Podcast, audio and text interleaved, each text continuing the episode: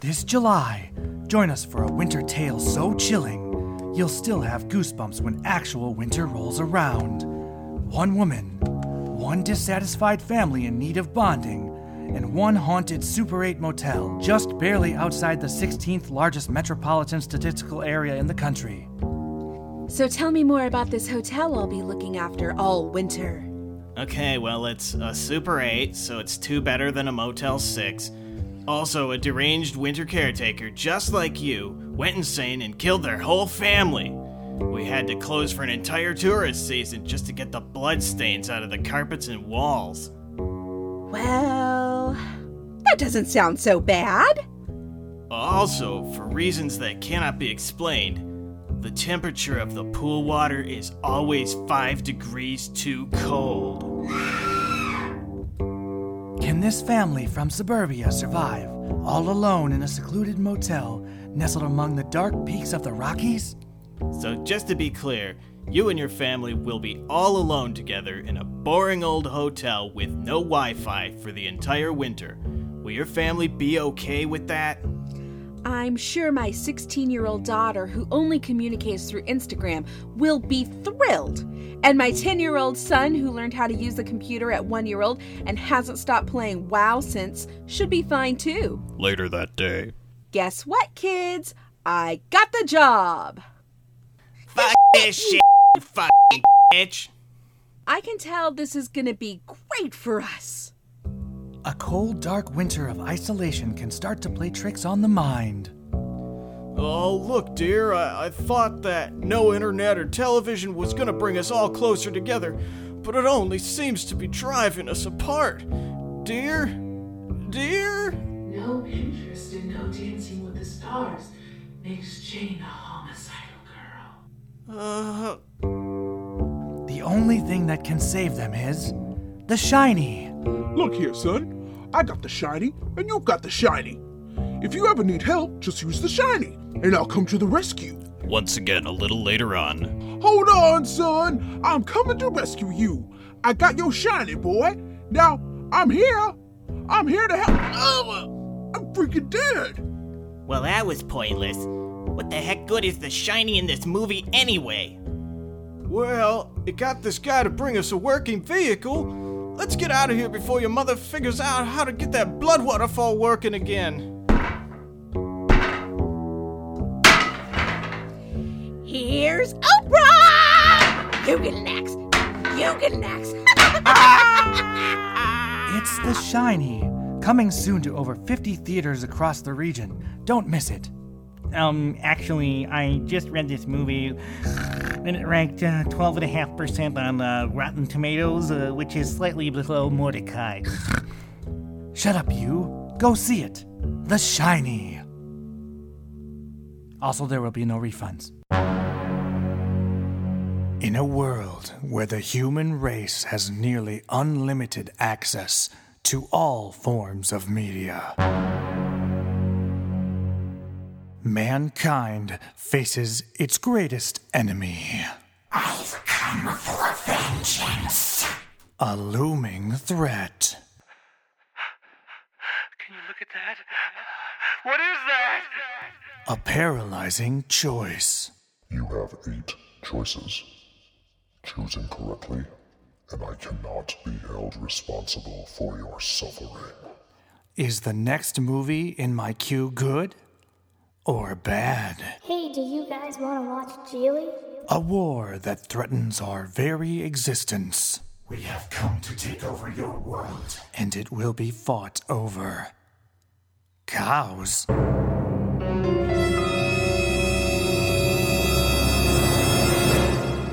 Uh, one podcast dares to make sense of it all, so you don't have to. This is the Sacred Cows Podcast. And now, welcome your hosts,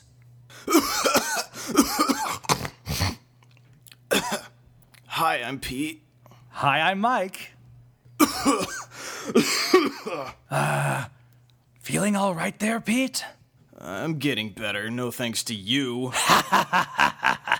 oh, oh, you think you're pretty clever, don't you, disembodied voice guy?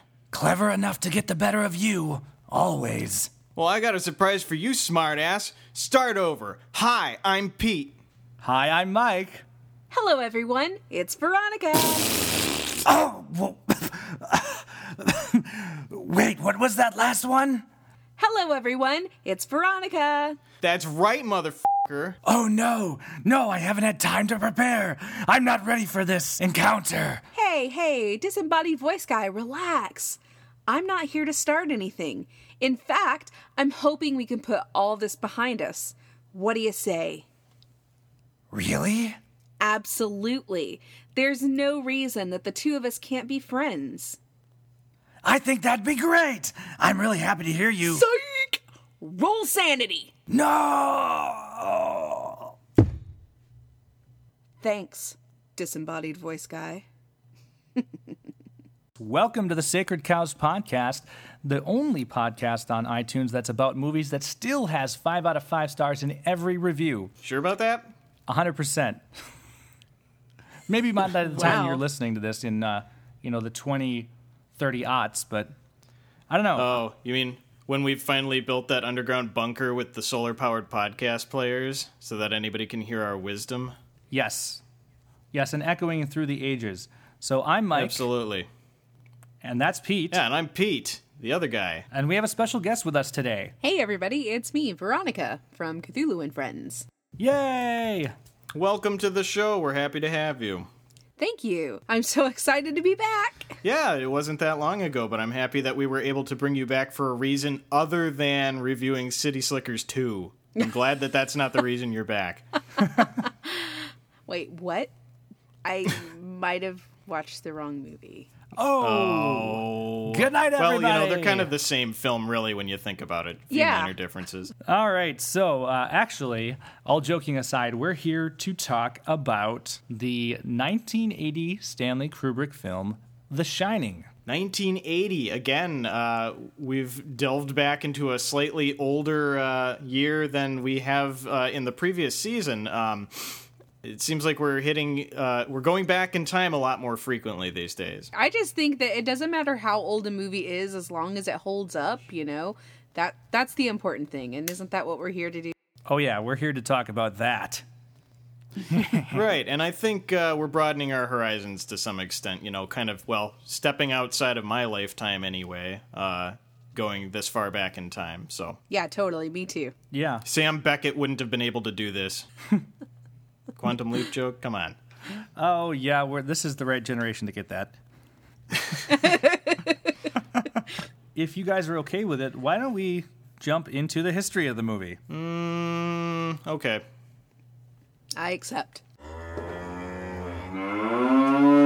Now let's talk about that history that we were promising to do. Everybody should have done a little bit of research and uh, hopefully have a little bit of something to talk about about it.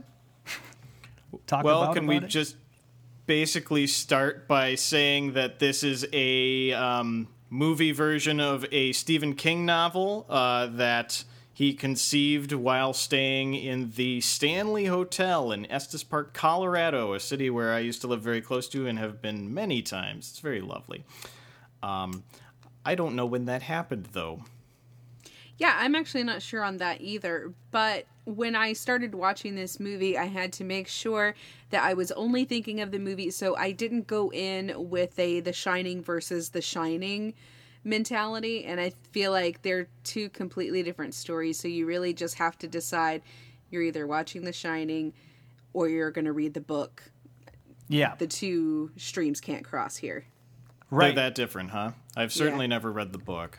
Well, I mean, uh, you know, I don't, I don't mind talking a little bit about this uh, now, since it's sort of a part of this uh, film's history, because uh, you know, history doesn't end after the film is out. Stephen King is very vocal about uh, the differences between this film and his book. Critical quite a bit, uh, mostly with the portrayal of I don't know all the characters. So Yeah, they're quite different. Um, in the in the movie, it's really kind of strange. I actually, going back, kind of thought that Jack Nicholson was a terrible cast for this particular film.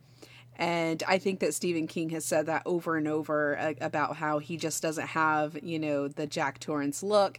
And I really agree with that because, you know, um, scene one, you're like, geez, Jack Nicholson, he's got the most sinister eyebrows in Hollywood. So, you know.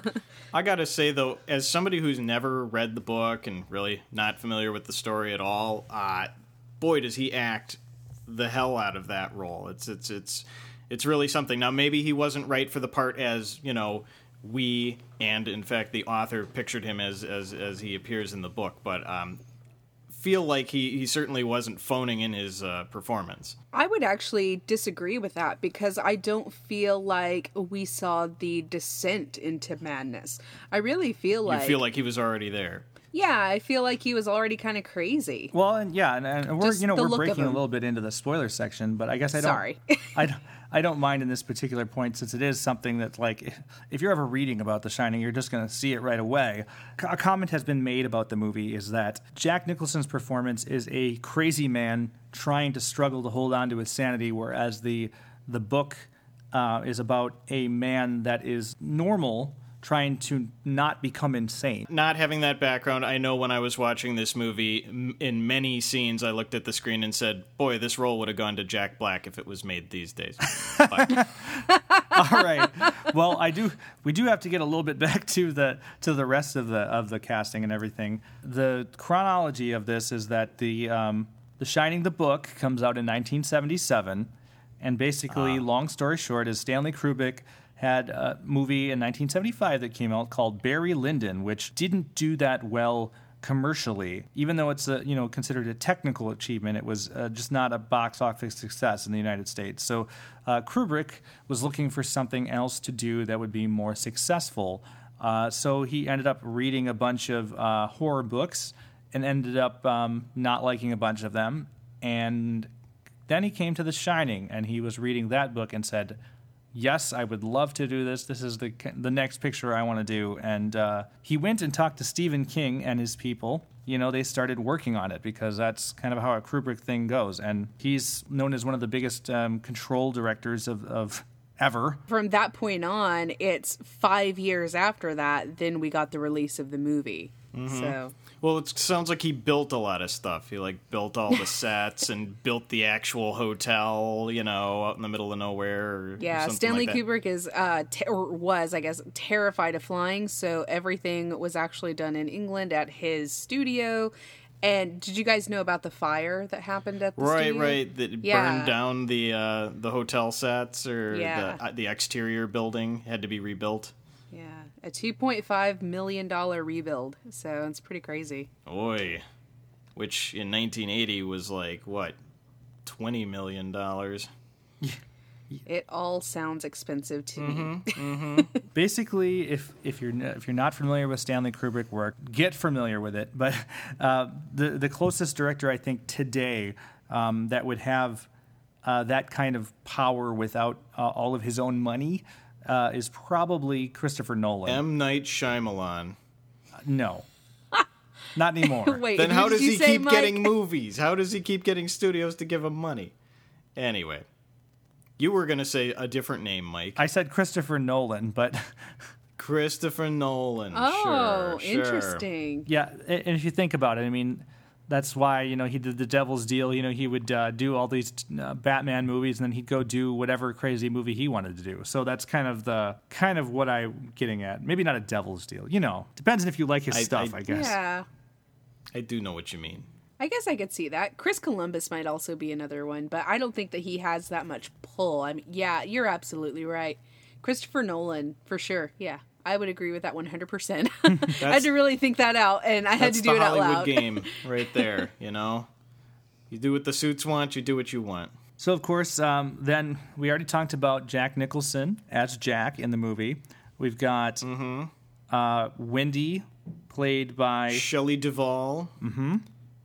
I was delighted to see that she was in this movie. I love Shelley Duvall. I've never seen her play a character like this. I don't know what you'd call her, like a country American or something like that.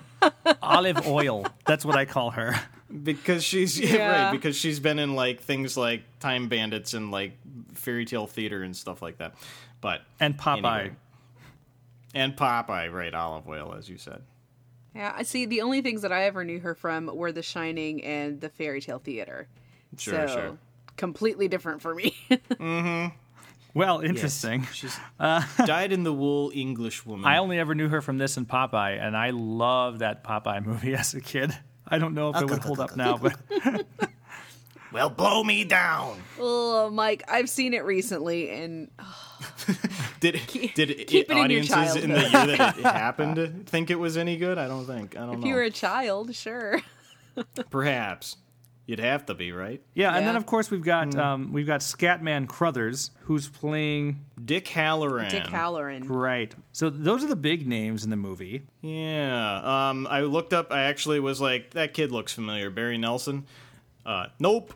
Apparently, he's never been in like anything else ever. He was in another movie or like a TV show once, two years later, but then nothing ever again. So Yeah, I think he's like a science teacher now.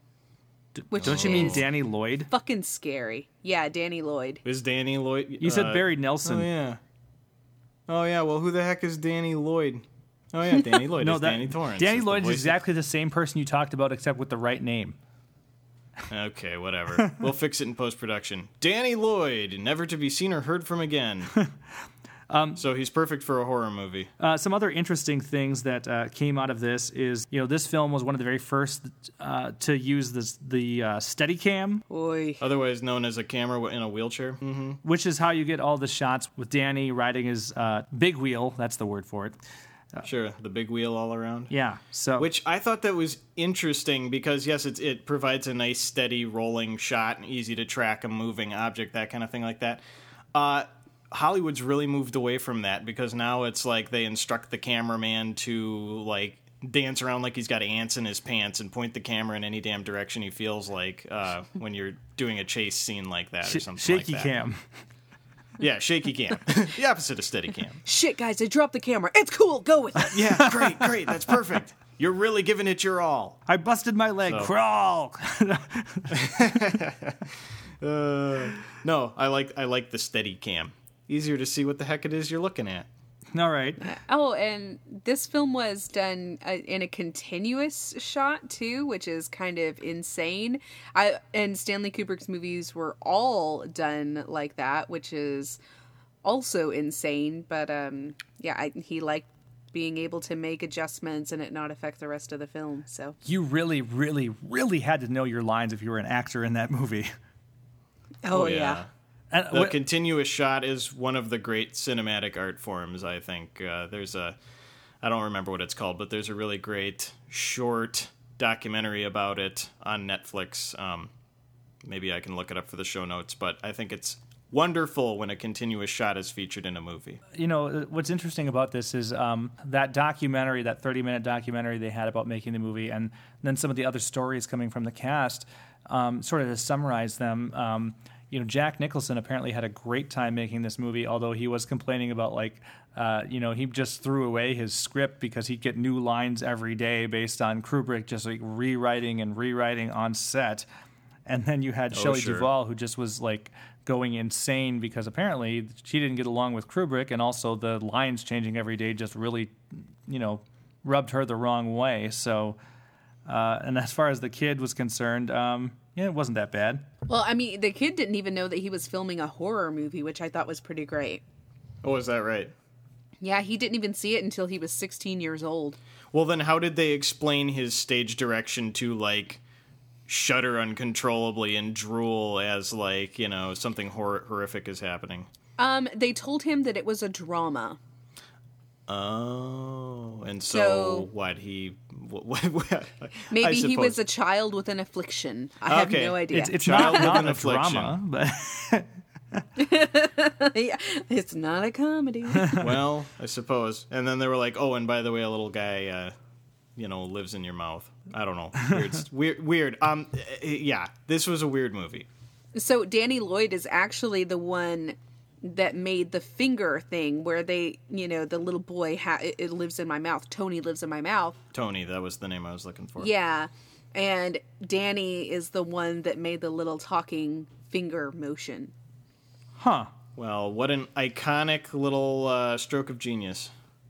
Yeah, and uh, there was a lot of iconic strokes of genius. Uh, they talk about, um, you know, uh, there's being some improvisational lines, and of course, the most famous line from the movie with uh, you know Jack Nicholson's picture on it, uh, with his face coming through the door, where he says, "Here's Johnny," is is uh, was an improv ad lib. That was all ad libbed, huh? Mm-hmm. Wow. Yeah.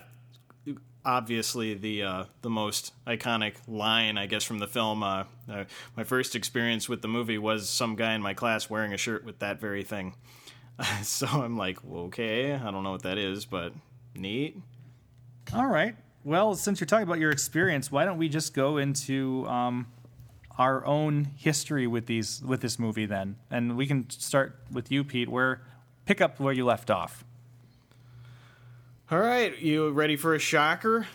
Never saw this movie. Oh, wait, I just watched it, so I saw it once. This is the very first time I'd ever seen anything about this movie. I'd never seen a clip from this movie. I never saw the iconic Here's Johnny moment ever.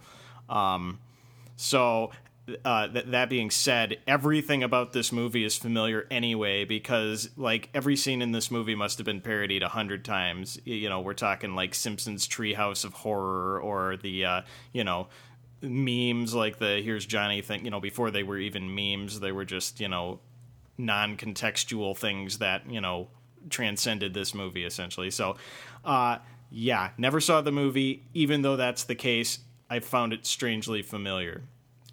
Who wants to go next? Uh, Veronica, what, what, what about you?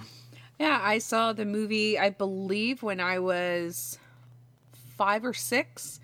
I Oh my. had a real Danny's bad age. habit of sneaking out of my room and watching movies on the TV laying in the floor. So I've seen a lot of horror movies well before I should have. And so, well, here's the crazy thing is that I watched the whole movie, was very quiet the whole time, and then I would sneak back into my room when the credits would go back on. So when my mom came to check on me, I was like, "Oh, I'm faking being asleep." Da, da, da, mm. da. the next day, Having horrible nightmares.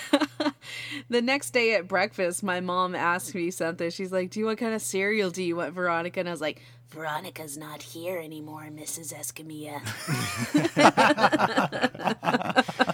Busted. and boy, she did not think that was funny. so Oh I used to screw around with my mom a lot like that. Well, that's a hilarious little goof there. Yeah, it was fun. Mike, that leaves you. What's your experience with this movie? I wish I had a funny story like that, but quite honestly, uh, I saw this movie when I was in my teens. I do not remember the year, and unfortunately, it was a TNT showing of this movie. You know, They didn't even show the blood, did they? no, no, it was so cut up. I mean, there was still the the I remember the here's Johnny and stuff like that, and basically the whole last I don't know, you know, ten ish minutes of the movie was uncut. You know, the chases and everything like that. Uh, but yeah, But he goes, Here's Johnny, cut to commercial. Join us for our James Bond marathon Yes. this Thanksgiving Day. and then they come back and and you know he starts chasing him through the maze and then it goes to commercial because it's TNT and there was like you know every six minutes that's how we get these movies yeah so my Oh, first God. viewing experience in my life was probably the worst Well, that's how I saw a Christmas story, so that's okay. the 24 Happens hours to marathon All of us from our generation. Yeah. oh Ted Turner That's just how we used to watch movies back in the day on TV. Yes, kids, that was a thing. and there were commercials. Mm-hmm. Strategically placed commercials. Right. And more and more as the movie wore on. Ugh. let's talk about your recent viewing experience and any baggage that you may have with the movie. I will say let's do the same order we did last time. Pete first. Okay. Okay. Uh, well, my viewing experience was very nice. Uh, I watched this with my lovely wife, who uh, loves this movie. Uh, thought perhaps I that she shouldn't watch it with me because she was going to, you know, want to point things out, basically, and all that kind of stuff. And I'm a total noob, greenhorn with this film. Uh, but apart from the iconic films or the iconic moments from the film, I did not really know what to expect about this movie. I had no clue about the plot. I had no clue what any of the actors looked like, except for Jack Nicholson, obviously. I had no idea that Shelley Duvall was even in this movie. Um, so everything was a total surprise to me, basically.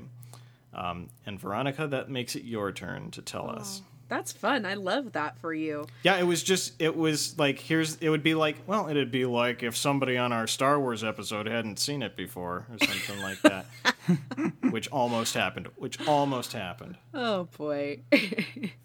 well, uh, like I said, I saw the movie when I was five. It's one of my favorite movies, but I had not seen it in almost 10 years, and maybe even longer than that. So it's been quite some time for me.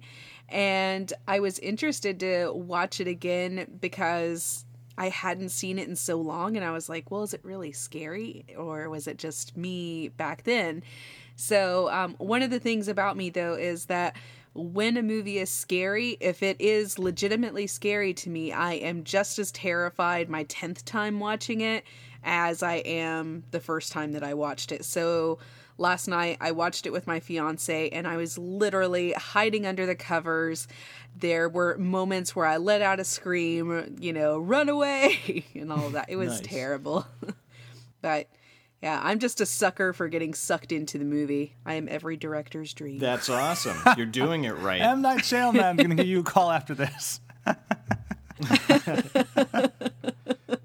Mike, how'd it go? I, I watched it with my wife as well. Um, it was the first time she had seen it, and it was the last time I had seen it since that TNT viewing so fatefully long ago.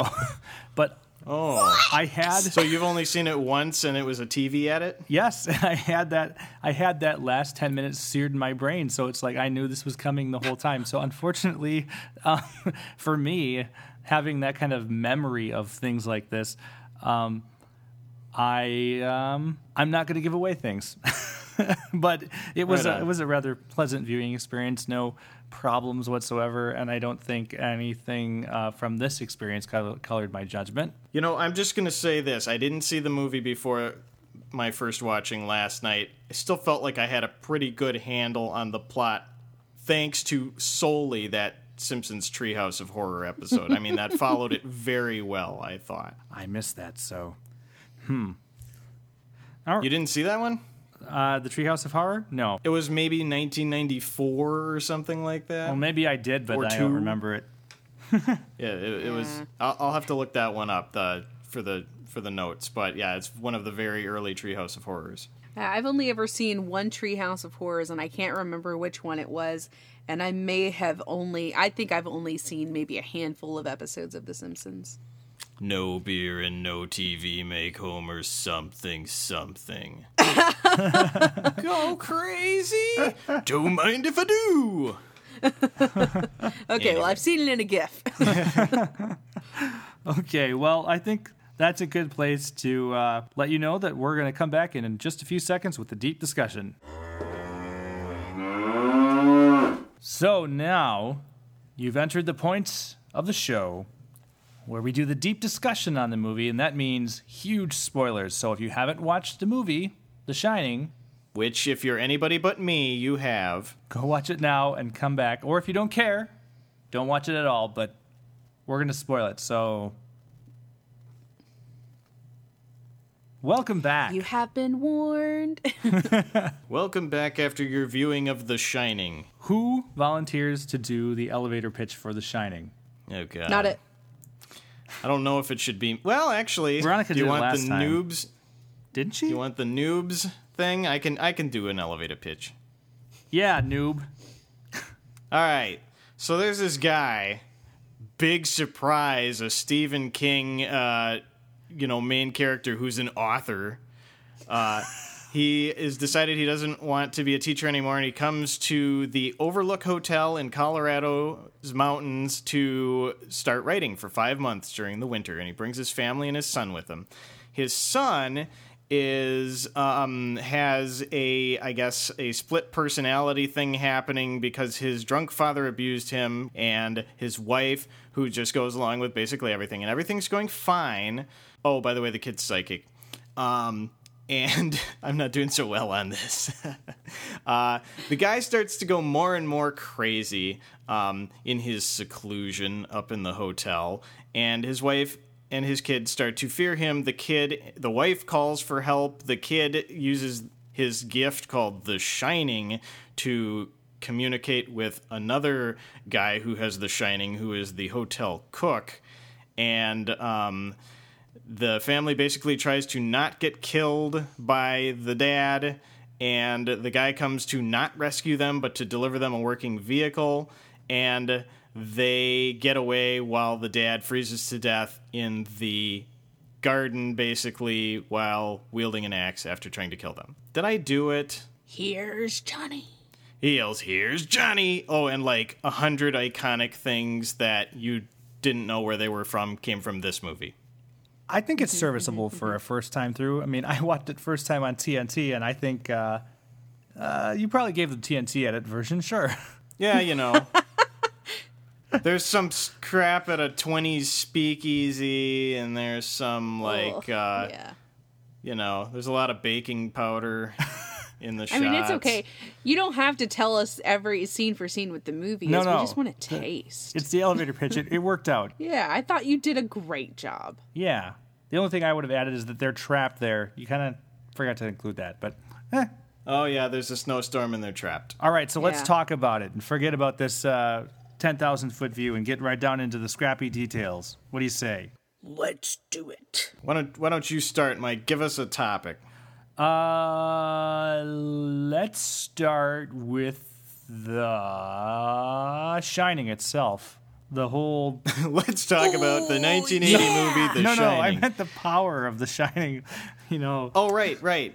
Yeah, The Shining. It it um uh having watched this for the very first time, it seems very incidental to the actual overall plot like it could have possibly been done away with entirely Oh, Yeah. This is with just a little bit of rework. Yeah, and I think that that's because Stanley Kubrick wrote the screenplay. He did not even read Stephen King's screenplay that he wrote because he said that while Stephen King has good stories, his writing is weak. So Yes. yeah. Burn. So yeah, you miss a lot of what is special about The Shining in this movie called The Shining. It's Right. really unfortunate.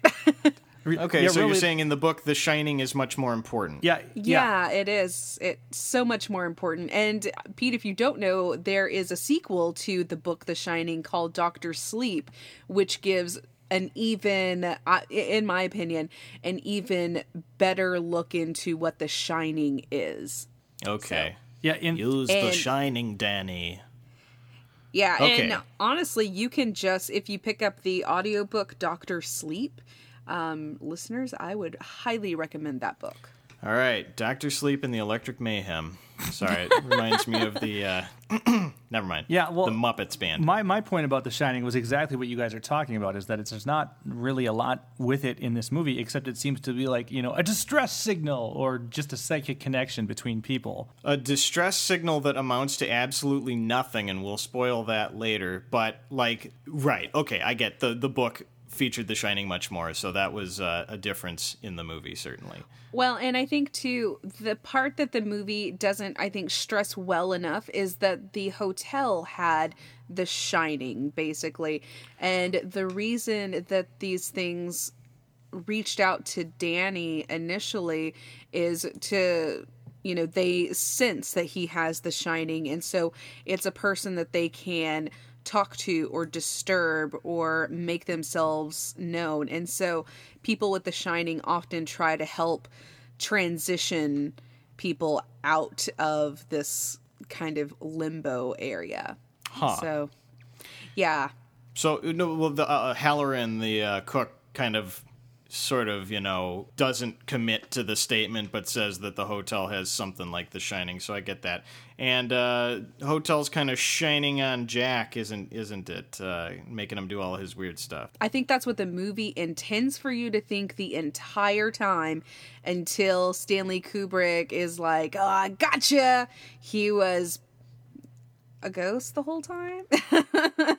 Or a reincarnation at the very least. yeah, it was real strange. Right. One of the lines in the film is that everybody who's at the hotel has always been there, or something like that. Yeah. Uh, so it's like the Hotel California, the Hotel Colorado. I don't know. Obviously, there is a second ending, of course, a director's cut. Of and course. yeah, there is no film of that, but there is the script.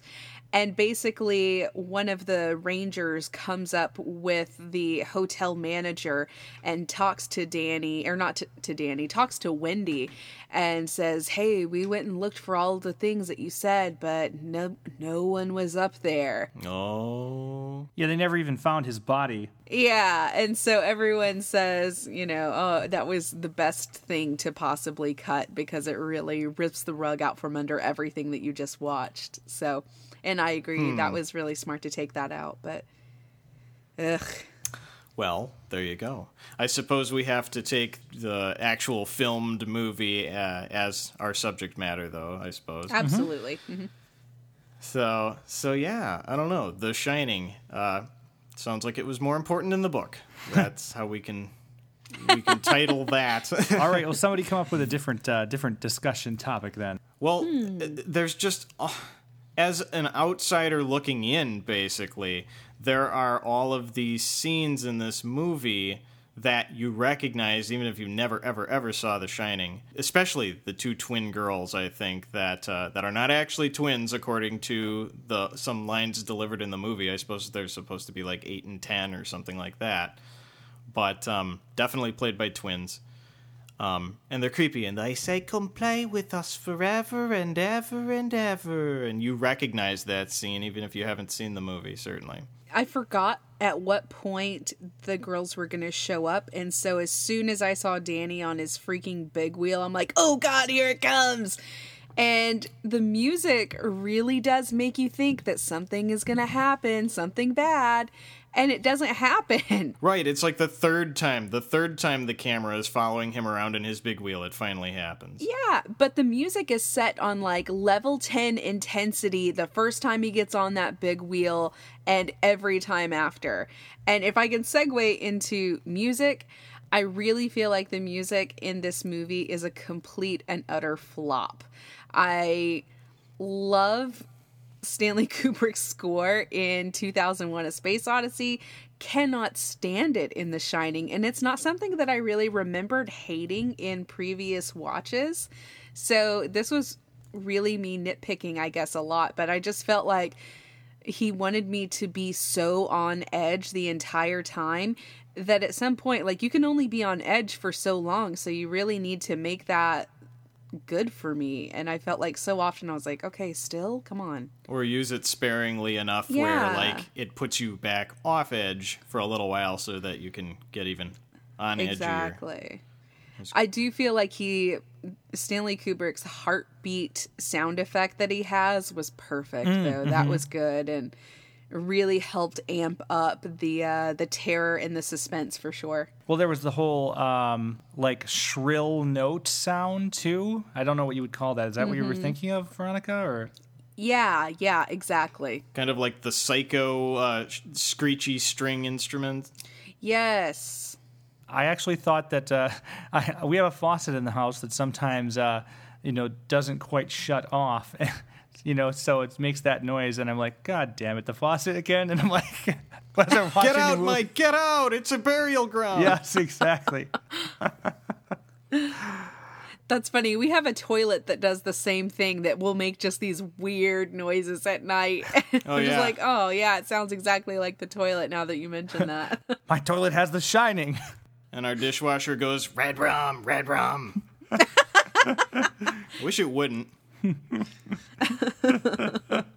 Well, now that you've seen the movie, you should know that something bad has been happening for ages. I guess.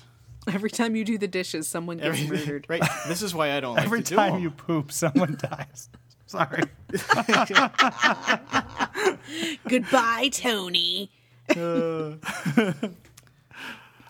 Tony hides in my poop. apart from sound, I noticed that a lot. Uh, uh, there were a number of moments in the movie, uh, especially with that, you know, the two girls. Um, you're looking at the and and other ones too, of course. You're looking at this like panning shot, and then all of a sudden you'll get like what's a little longer than like a subliminal message, like blip of some celluloid of something totally effed up happening, and then it shoot, and then it goes back to the original footage um, like the two girls it's panning it's zooming in on them and then all of a sudden it's them laying on the ground after having been axe murdered all over the place and then back to just them again. Uh, and i'm having trouble thinking of any other examples of that but it did happen several times to the point where when the camera started to zoom slowly in on something you kind of tensed up because you knew something was about to happen like that. Yeah, there, and well, the other example would be the um, the naked woman, which is I think supposed to be the wife of the original, uh, uh, the last caretaker. Um, when they when Jack finally goes into room two and she's The you know famous room like 237. beautiful and getting out there, and then he's like, "Oh hey, how you doing?" and comes over, and then he's starting to you know make out with her, and then like, "Oh my god, she's decomposing corpse," you know? and she's got just a great laugh i liked that Oh yeah. Yeah, I I think that kind of goes into that Stanley Kubrick can't do a good sex scene.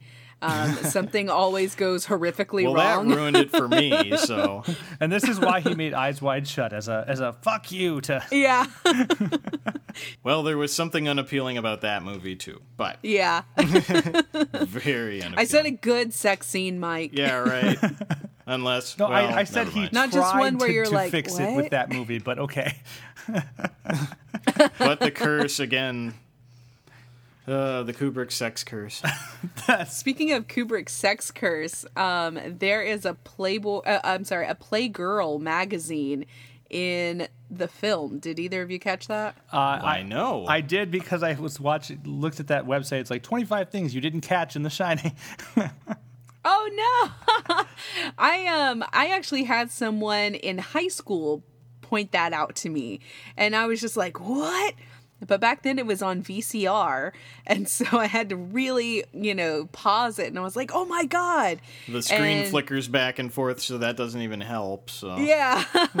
it was really crazy. But um yeah, there's a Playgirl magazine in the hotel lobby whenever Jack goes up for his interview. So some people think that that is Kubrick pointing to perhaps sexual abuse that Danny went through, but there is I, I don't know. I don't know if that's true or not and yeah. does not compute. There's um, Yeah. there's like no evidence for that in the movie that I can see. Yeah. Other than like Kubrick is weird. That's what that's what that points to. I think that is what that points to.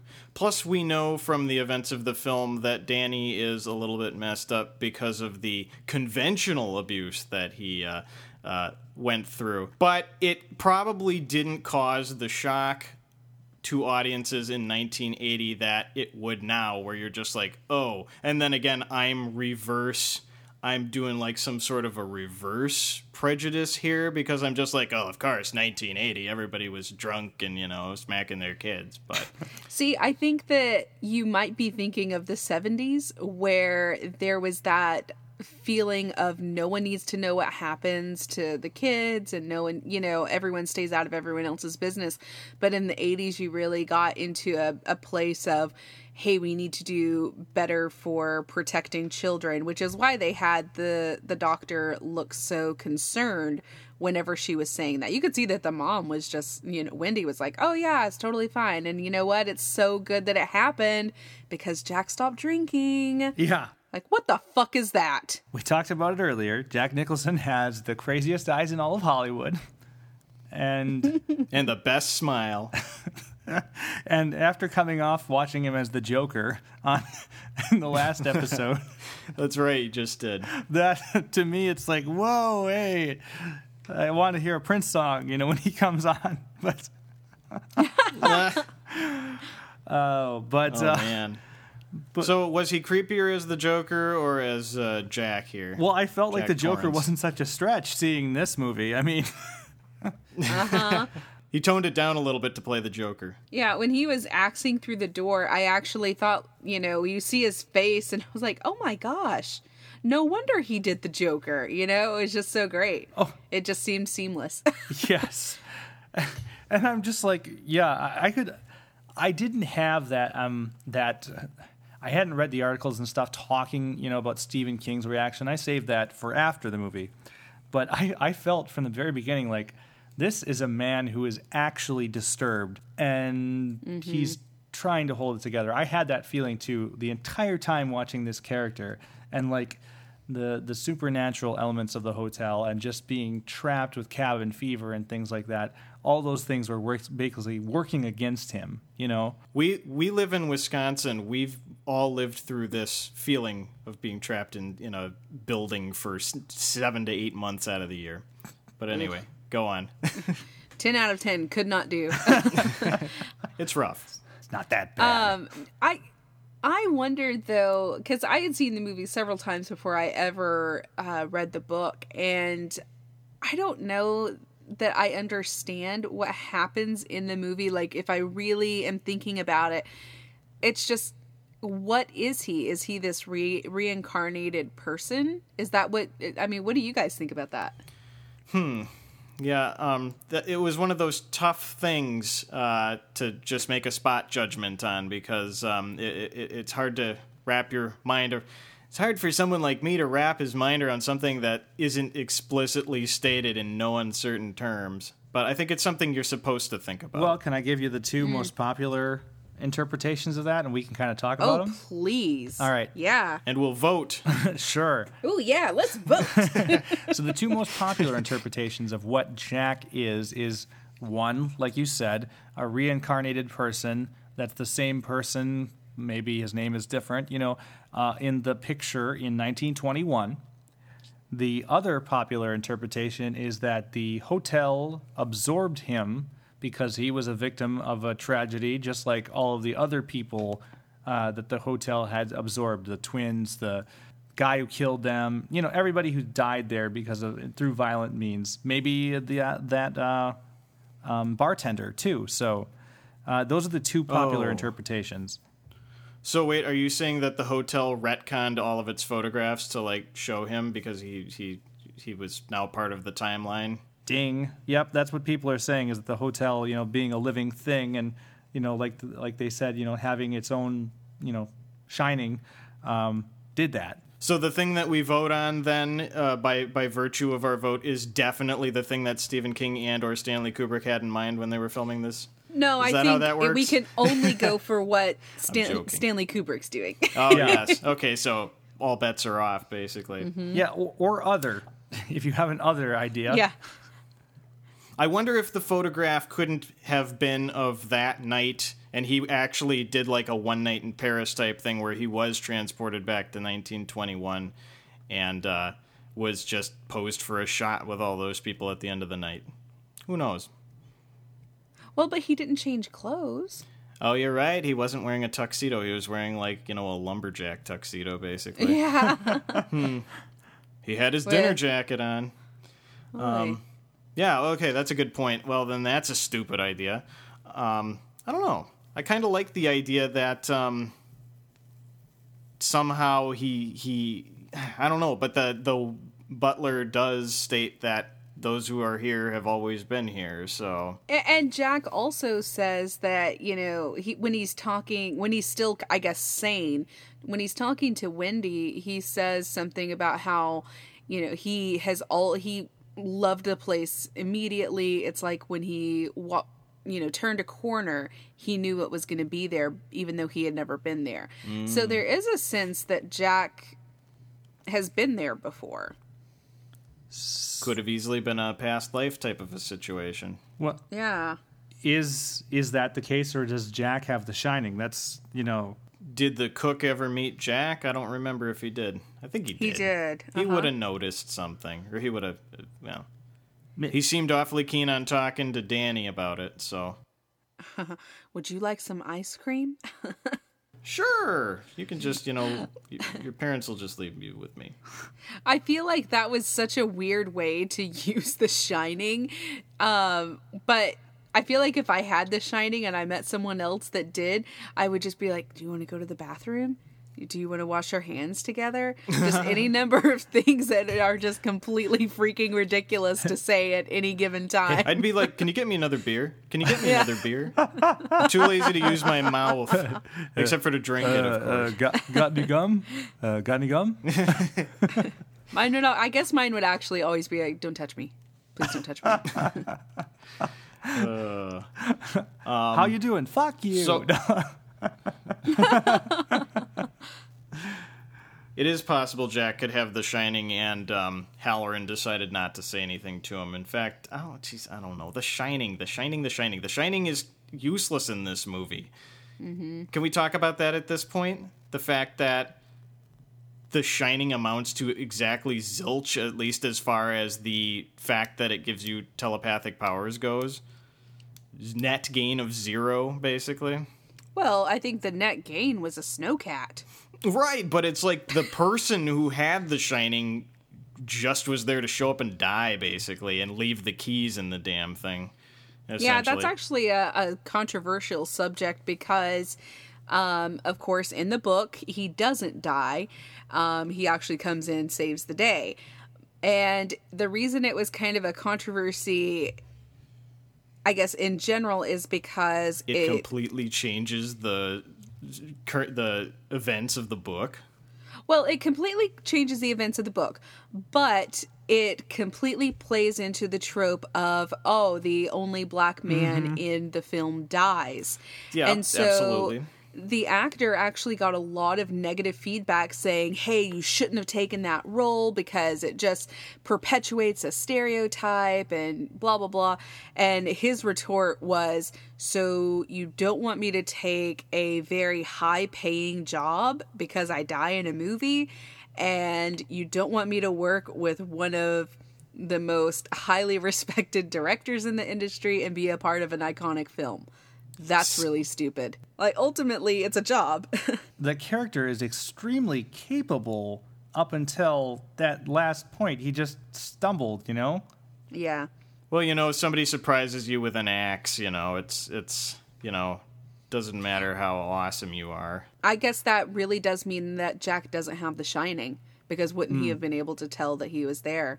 Um but I also think that it was kind of a great thing because you really, I mean, if you haven't seen the film before, if you haven't watched or if you haven't read the book, you don't know what to expect.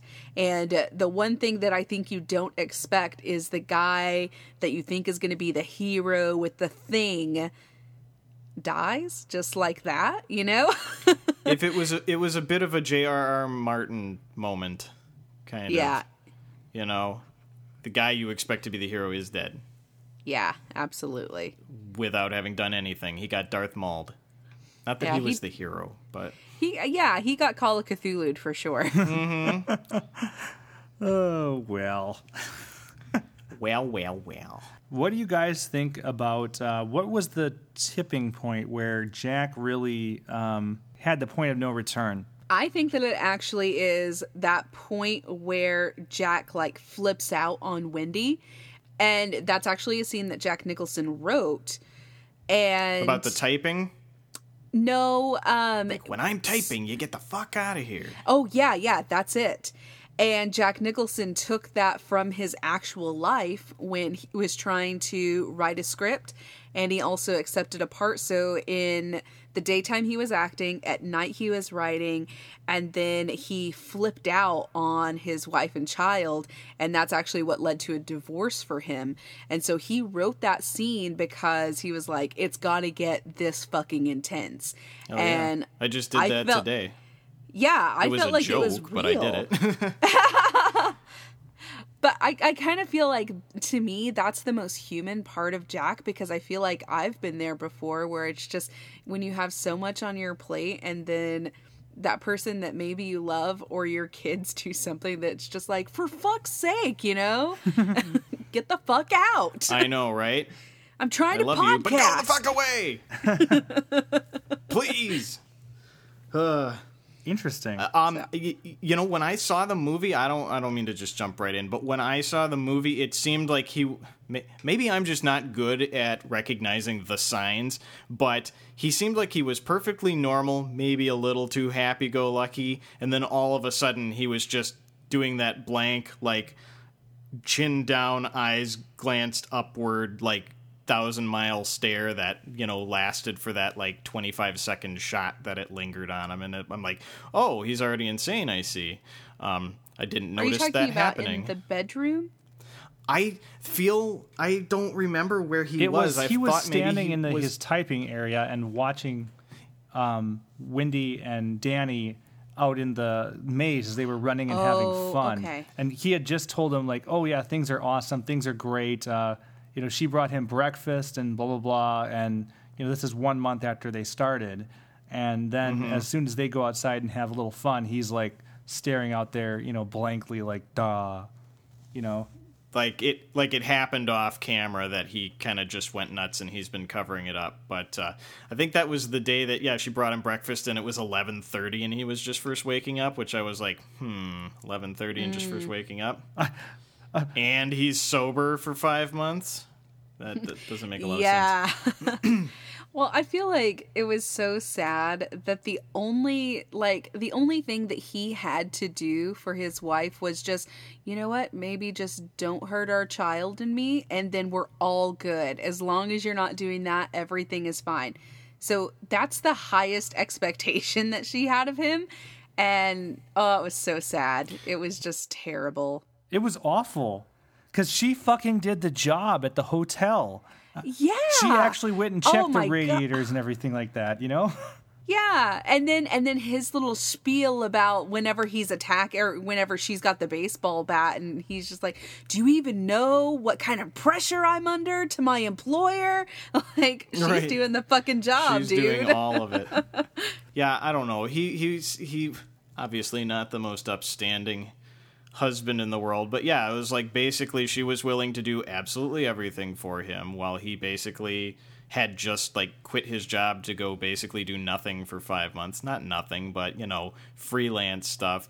And um i guess but he's a good man because he doesn't you know hurt our child oh, yeah, it's so it, bad. It, it really harkened back to the previous era for me, which is maybe you know where all of my sentiments come from about his character and just you know the time period. there was so much of that where I I wish that I could go back in time and like uh, feel that era out.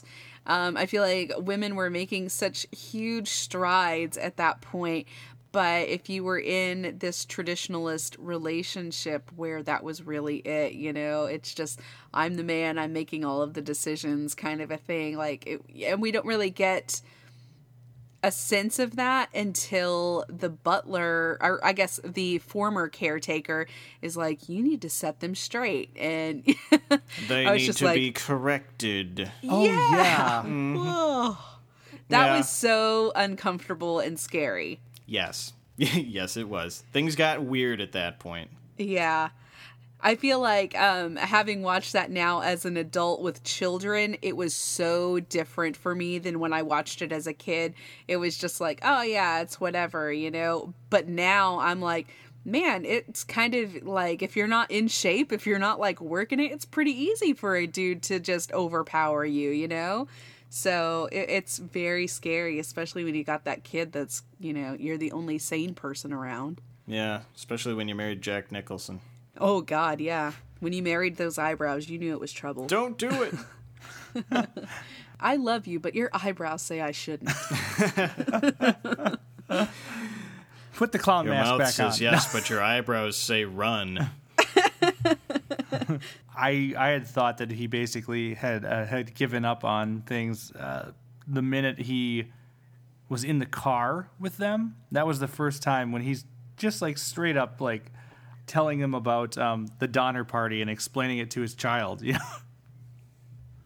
Oh, so you think he was nuts immediately? Oh yeah, I think he was. I still I thought he was nuts and hiding it in the in the beginning, and the ghosts and stuff just brought it out. Do you think that that's because, well, like he says in the film, that as soon as he got there, he loved it and he knew the building. Do you think it's because at that point was it foot on premise, we got you kind of a thing? It could have been. Oh, It could have been. he stepped over the threshold and uh, and and they just had their hold on him. Yeah, that's I think that's interesting. Yeah, it didn't seem like that when he vi- was doing the first visit to me as much. Um, but I guess uh, even looking at that, you know, you could do that. But um, uh, the first visit was, you know, when it was vibrant and there was tons of people around and things like that. And then, you know, basically everybody's almost gone when he first arrives the second time. And, well, you know, with the family and stuff like that. So, yeah, I think it could have been, it could have been that. So is the hotel's purpose then to like entrap people and get them to lure their families there and kill them as like some sort of a blood sacrifice, like you know, to fill up the elevator so that it can all come rushing out in a creepy scene? Yes. Probably. Is that the blood of everybody who's been slain in that hotel? well, it's so they I could like to party so. like it's 1921. they got to get more souls in there. I suppose, yeah. That was that was very popular in the twenties at parties. Blood waterfall. Oh, Although I didn't know that craze had gotten to Colorado by that point. Um, huh. Interesting. Yeah, I I wonder though. Um, I really like that that idea that he's crazy in the car. I really love that, and I've never thought about that before. And I wonder if you know going to that hotel the first time is it is the sensation that he feels like falling in love or getting a fix for a drug addict because the next thing you want to do like if you fall in love with someone is just you know that's the drive all night to go and see them type thing when it's just crazy. But maybe that's really what that was is just the hotel latched onto him as soon as he got there. Well, and if you if you think about it, I mean that I mean everything they show at the the hotel afterwards, you know, sort of maybe falls into place a little more. All the oddities, and the fact that he didn't write a goddamn mm. word of anything except for all work and no play makes Jack a dull boy. You know. yeah. Yeah. oh my gosh yeah michael you are on it you are onto it Wow. Insightful. I mean, obviously, his his crazy, uh, crazy extended to his family at some point, where he's like, "Nope, I must eliminate them," you know. But See, I thought that car scene was just like, you know, if you ever spend more than, you know, 20 minutes in the car with your significant other and one or more children, you start to get that look on your face. But I was telling my fiance when we were watching the movie, I was like, "Oh man, I used to do that all the time. Like just sit on my elbows in between the two people in in the front seat, like just, "Oh, hey guys, I'm here.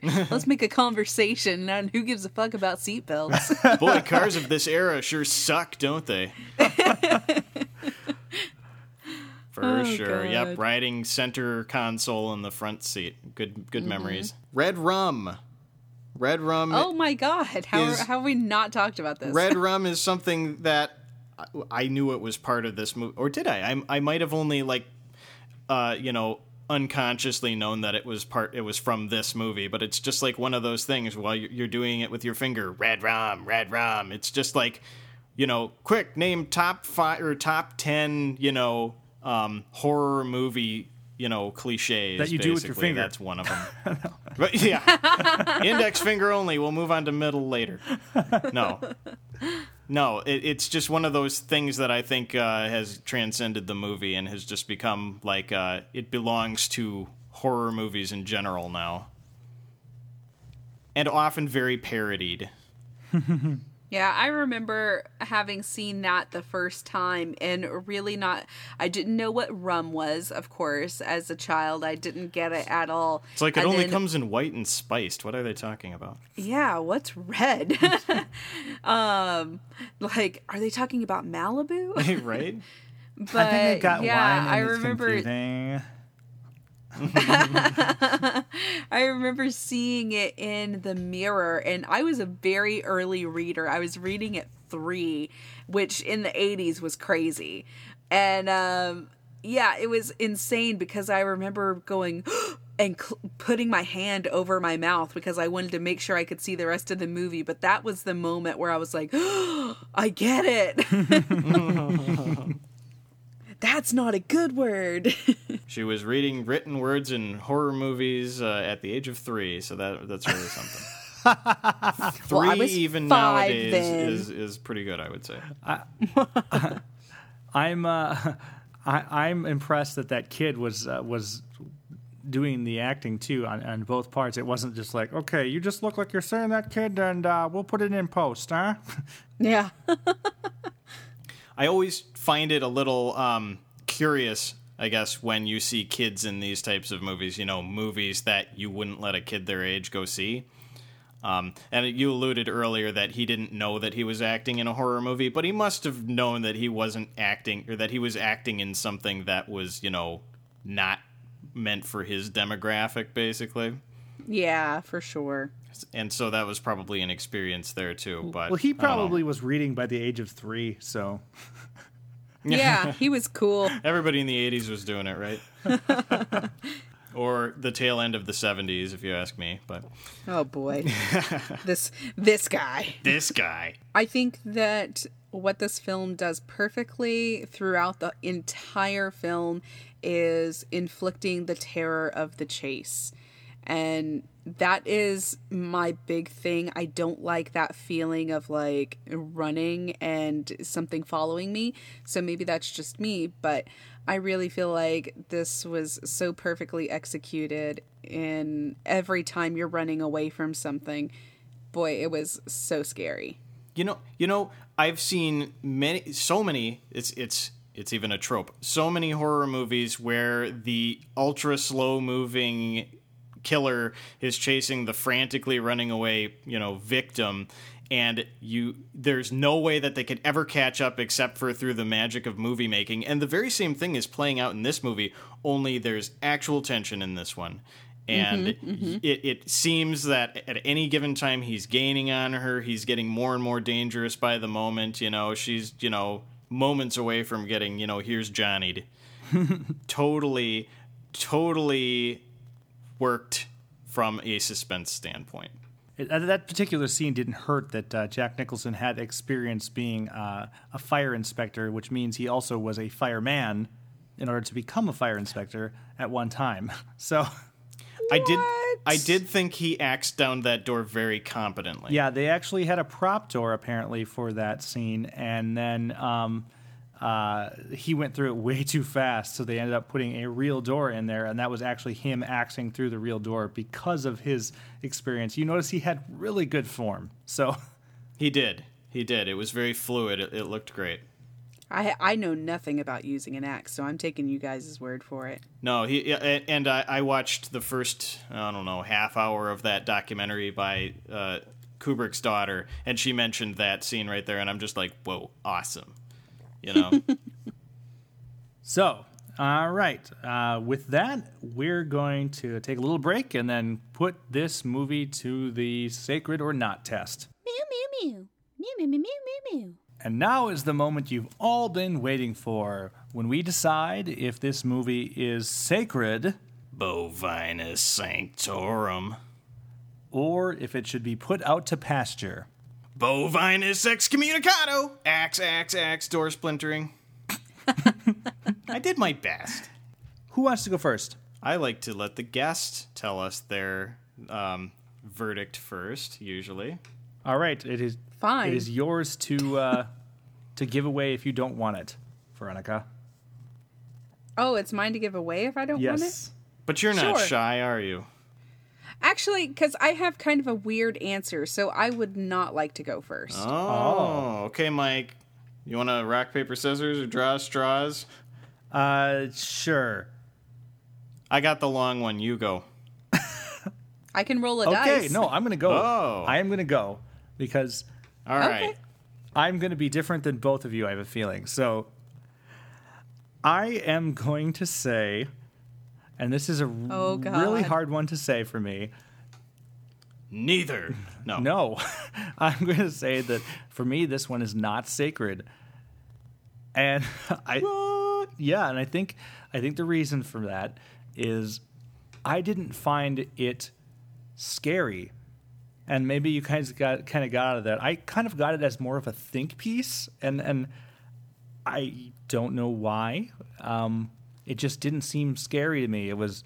Uh, I thought that it was fascinating, like uh, in its cin- cinematography. It was fascinating in the performances and things like that. I just I wasn't scared of it, and maybe it was because I knew the ending again beforehand. You know, from that TNT edit back in the day, or maybe it was because um, I don't know. Just th- there wasn't like enough. Um, it didn't feel like that suspenseful until all of a sudden it was just like you know chugging and chugging and chugging, and then like oh he's going to do this, he's going to do that. And my brain maybe two steps ahead of it. I don't know, but it it wasn't scary, and, and, and it ended up not being scary for my wife either. It was more, you know, um, well, isn't that was something, you know, that that's some some crazy shit happening, but you know, it wasn't scary. So when it's billed as the ultimate horror movie, and it wasn't for me, that's why I'm saying not sacred. And people will be mad at me for this one, I'm sure. I suppose you want me to go next. Unlike Mike, I did not think even once during this movie. No, that's not true. I have to. Now I'm thinking about it. so here's my thought this movie was pretty good. I often don't find horror movies to be that great. And this one I thought was worth watching. Um, if only for not if only for but the main reason that I found this movie worth watching was because I finally got to see where all of these oft parodied uh, you know, I guess what you would call generic horror movie things, which were scenes from this movie, actually came from, and that was exciting for me. Um, that being said, I don't really know that I would enjoy watching this movie more than maybe once more. It seems like the kind of movie that you can watch it a couple of times, form an opinion about how um, you know what what it, what actually is being represented there, what the director is trying to say. Because as I'm learning in this episode, it's not what the um, author of the book was trying to say. They changed everything. Um, so it was worth watching but it's one of those movies where if you have experience with this movie and a personal history with it, unless you've decided that it is one of your favorites, I think you could probably skip it. And by default, I guess that means that this is a not sacred movie for Whoa. me too. I I may or may not watch it again. Let's put it that way. If I watched it again, it would be I don't know why I would watch it again. Ah, my wife, who thinks it's totally, totally, totally, totally sacred, uh, would want to see it. And I would watch it again, but I'm not in a big hurry to. So, not sacred. Veronica? Oh, oh boy. Okay, guys. As a horror creator and as a fan of the genre, I have to say that this movie, from a horror standpoint, is absolutely a must see if you are a person that just wants to have that knowledge. I feel like, you know, like Pete said, you know, now you get where all the references come from. Um, I feel like as a horror movie, though, just to watch on its own, it is out to pasture for me. yeah. No way. However, for for the genre thriller or suspense movie, I absolutely believe it's sacred.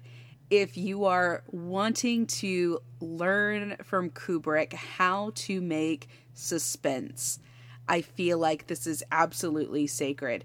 But I don't find it scary. I, I feel like anytime I was screaming, it was just because the intensity and just there was too much build for me that I just couldn't take that anymore. But as far as it being scary, no, absolutely not. It's not a, a it's not a horror movie. It's a thriller for sure. So as a thriller, absolutely sacred. As a horror film, completely off to pasture. So what is? Did we just get one of those kinda, kinda not answers? No, I get what you're saying. I think it depends on what you're looking I get for. what you're saying. I get what you're saying. I think that this movie belongs it has a place on in the like historical movies like register Yeah. or whatever. This is horror history. It's a Kubrick. and, and maybe it's not horror, but this is thriller history or whatever. And you know, and it's a mm-hmm. movie version of a Stephen King book, and it's a Kubrick film. Blah blah blah blah blah. All the pieces are there, but when you put them together, I just don't know that it's required viewing or or if you should see it once should is it worth seeing again after you've had that first experience i don't know Yeah. I feel like if you want to actually have the horror, then you should read the book and actually watch The Slow Descent to Madness because I think for everyone that's the scary part, you know. And I feel like man, the the movie really missed it. Missed the mark completely on that. I felt like Jack Nicholson was crazy from the onset.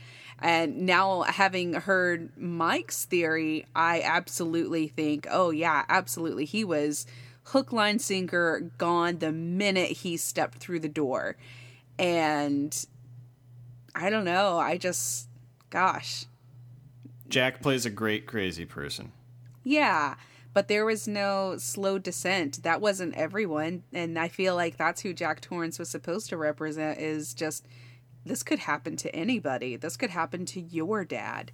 Well you know what? My dad's not a crazy psycho. My dad's not jack nicholson. Hold on while i get a paternity test. Yeah. Sorry, guys. Hey, Pete, I'm your dad. no. this is jack. Daddy jack Well, yeah, I guess. No. Uh, I mean, it's supposed to be a horror film, and to me, if we're just rating it on horror, it's completely out to pasture for me. So, Um, I have I have trouble with my verdict, but I think I still want to call it like not sacred, but you should definitely watch it, like Yeah. once. you know, it's. I mean, So- there's so- there's older movies than this that have a lot of rich references in them, but that doesn't mean that they're necessarily worth you know like popping in Yeah. every Friday night. You don't have to watch Wayne's World, but you do have to watch The Shining. yeah. yeah, I guess I that that's agreeable. That's agreeable. Yeah, this is movie history. I- If you want to be a part of pop culture and understand pop culture, then you absolutely need to see this movie. Mm-hmm. If you don't give a shit about it, you can pass. Yeah, Go read the book. For sure. All right, so I would say then overall this is a bovinus excommunicado with qualifiers. We've had some of those before, so Not sacred, but we love it. No, that's not what we're saying at all. I mean, I am. not sacred, but you know, I I would I would liken this to the verdict on um, Labyrinth. Not sacred for a plethora of reasons. That's the first way I've ever first time I've ever pronounced that word that way. But a marvel of puppetry. You know, the the particular medium that it it it mainly, you know, uh, displays. So, I- I'll you know, just be in- had some sacred things. I'll just be interested to see how the Twitter audience takes this one. Yeah. Oh, everybody's going to rage quit this podcast. Yeah. well, Sorry, guys. nice seeing you. But I would love to be in a theater with everyone and we can all just talk and watch the movie at the same time and be like, pause. What does this mean? Well, I actually feel like that would be really fun. I, I think And then 17 hours later, we could walk out. there there we go. But I I, I would rather do it 2001, honestly. Uh, Oh, God. no, we just run them simultaneously and see what happens. I think you're supposed to start uh, Pink Floyd's Dark Side of the Moon and then start both movies simultaneously. Oh, that's right. That's it. Watch one out of one eye and one out of the other eye. Yes. the dark side the Also, dark we're side all of the becoming shining a space odyssey. vegetarians. Yeah. I'm going to try that and see if it works. 90% chance it does not. 99.9% chance. Now you guys sound I like we're, bring we need to be in that uh, that uh, um, documentary movie about this thing. Anyway, all right. Right? Well, uh, I think with that, let's uh, let's get to our final thoughts and wrap up. And that ends our review of The Shining. Wow, that was a, Yikes. that was a lot of reviewing. yeah, it was. and we are sure to shock and appall a great number of you out there. But sometimes you just got to speak your heart. Well, thanks with your mouth. Thanks again, Veronica, for uh, for suggesting this movie and uh, you know coming on here and uh, showing us what's what. Veronica, if you hadn't suggested this movie, I never would have watched it. Well, then I'm really glad that I did because as we qualified, you have to at least watch it. You have to at least watch it, and then you can forget about it forever. It's all good. Yeah. You'll have an opinion and we'll just all move on from there. Absolutely. So, yeah. All right. So, um, if you don't mind, Veronica, we're going to tell our listeners what to expect from us the next couple of episodes. Okay. All right. So, now that we've finished The Shining, we're going to go a completely Jack Nicholson free direction. And the next movie that we're going to review is going to be. Crouch- As good as it gets. Oh wait, no Jack Nicholson. no Jack Nicholson. Oh, okay. I don't know what to do in a world without Jack. What about Nick Cage? Oh no, God, no. We're going to do Ghost Rider. No, no, no. Um, Wicker Man.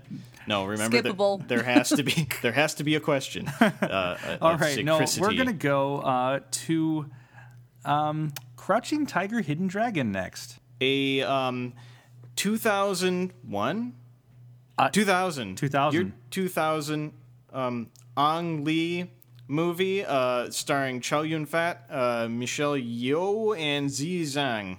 I hope I said any of those right. Right. Well, uh, people got the picture. So uh, get out and watch that. This is the first movie, not the sequel uh, to Crouching Tiger, Hidden Dragon. Then after that, we're going to return to the Batman series, uh, doing uh, Batman Returns, and we're working on um, organizing a guest for that one, as well as Batman Forever and then Batman and Robin. And we don't know if we're going to do those as a double or a single. It kind of depends on the guests we have uh, worked out for those movies as well. So, Those ought to be a real treat. oh, So, do you guys want to hear a true story about Batman? sure. Yes. Okay. Wait, so he's I ha- real. Oh, Sorry, go absolutely, he is. So, okay, y'all know I'm in the South. So, um, I was raised in the religions, and I had a Jesus nightlight, and I also had a poster of Batman in my bedroom. So, as you know, I would sneak out and watch horror films and also Cheers. And I'd come back and get in my room, and when I'd be too afraid, I would just be like, okay, but you know what? It's cool because I've got this Batman poster, so if any shit goes down, Batman's gonna come out of that poster. I was more absolutely more convinced that Batman would come out of the the poster than Jesus would come out of the nightlight. well, so there's that. what's a Jesus Nightlight gonna do? Yeah, exactly. Yeah. What if the electricity goes off? It's the Jesus symbol. Whoa! Get to the Jesus cave. Uh, what was bad is that his face was like kind of pinkish, and so when you turn the nightlight on, Jesus had the worst rosacea ever. All right. Oh man, too much hanging out with lepers. yes. Okay. Uh, well, uh, with that, yes. So get watching Crouching Tiger, Hidden Dragon, and then prepare for some Batman uh, for the next several episodes. Um, you can find us on the internet. Uh, we are on Twitter at Sacred Cows Pod. That's at Sacred Cows Pod. You can also email us at sacredcows at herooftheweb.com.